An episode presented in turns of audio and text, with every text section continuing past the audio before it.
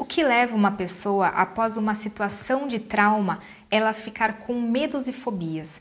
E como podemos melhorar, como podemos curar essas fobias diante de um trauma específico? É sobre isso que nós vamos falar hoje.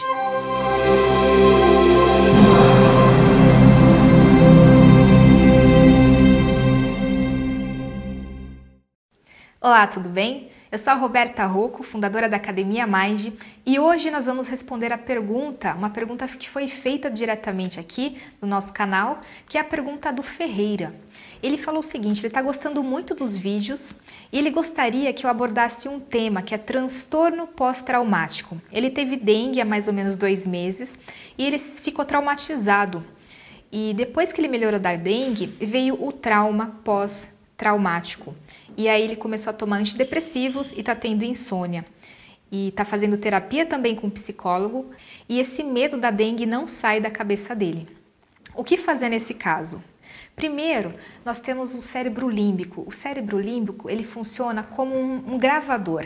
Ele passa tudo aquilo que acontece no seu inconsciente, tudo aquilo que acontece no seu inconsciente fica registrado no seu cérebro, fica registrado, é como se fosse um chip, existe um gravador.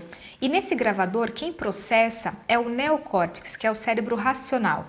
E a forma que você interpreta esse trauma vai ser registrado. Então, para uma pessoa que passou, por exemplo, com uma dengue, pode ser registrado com medo de morte. Para uma outra pessoa, pode ser algo mais sutil, pode ser uma desvalorização porque aquela pessoa ficou deitada durante dois meses. Cada um de acordo com o filtro, as suas crenças internas que já existem dentro de você, vai determinar a forma que você encara aquela experiência.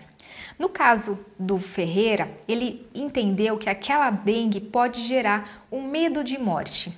E nesse medo de morte, o que acontece? O cérebro, ele criou uma neuroplasticidade, ou seja, dengue é igual à morte. E ele tem medo de acontecer isso de novo. Nesse caso desse medo contínuo, ele é bem parecido com as fobias que você tem. A fobia, ela é gerada por uma situação contínua que você vivenciou, ou seja, são trilhos no seu caminho.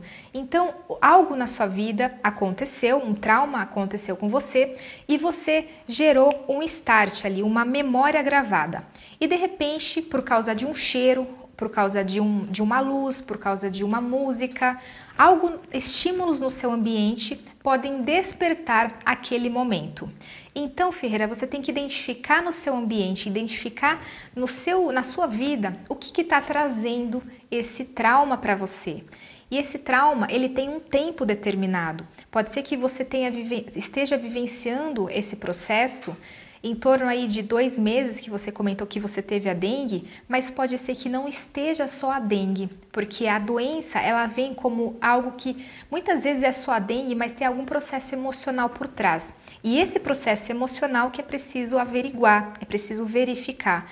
Muitas vezes a dengue está associada a um processo emocional envolvido. E esse processo emocional, eu posso comentar aqui para você, que é algo associado a desvalorizações. Isso através da nova medicina germânica, que nós estudamos, através da técnica do Hammer, que ele faz essa análise, que toda vez que você tem um problema associado a veias ou artérias, no caso da dengue, tem um processo aí de sanguíneo, né? Uma ligação co-sanguínea, você pode gerar ou pode ter uma reparação de desvalorização. Então é preciso investigar mais a fundo o seu caso, porque o nosso corpo é como se fosse uma cebola.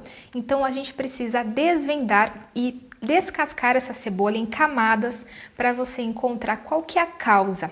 E pode ter certeza que normalmente um trauma, ele pode trazer lembranças às vezes da vida gestacional, da infância, que muitas vezes conscientemente não faz sentido, mas existe um programa por trás aí que está instalado.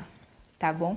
Espero que eu tenha respondido a sua pergunta. Se você gostou desse vídeo, curta, compartilha aqui embaixo. E se você quiser também fazer uma pergunta, deixa aqui no, nos comentários aqui embaixo que nós vamos responder perguntas associadas à saúde física e gestão emocional.